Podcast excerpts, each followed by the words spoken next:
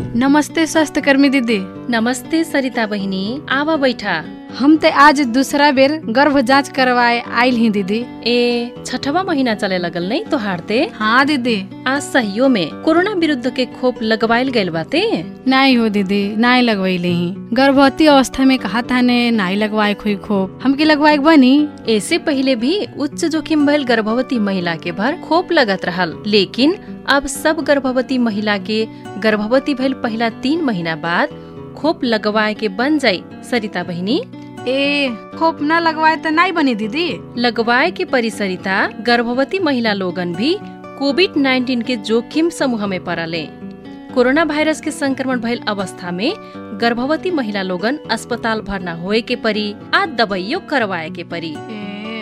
उही से खोप लगवाए के रोग से लड़े वाला प्रतिरोधी क्षमता भी बढ़ी आ ऐसे अम्मा और बच्चा के दोनों के सुरक्षा प्रदान करी।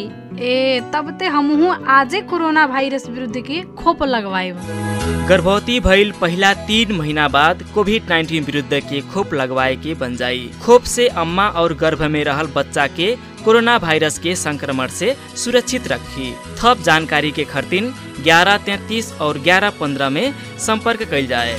नेपाल सरकार स्वास्थ्य तथा जनसङ्ख्या मन्त्रालय राष्ट्रिय स्वास्थ्य शिक्षा सूचना तथा सञ्चार केन्द्र युएसएआइटी आ सुआहारा।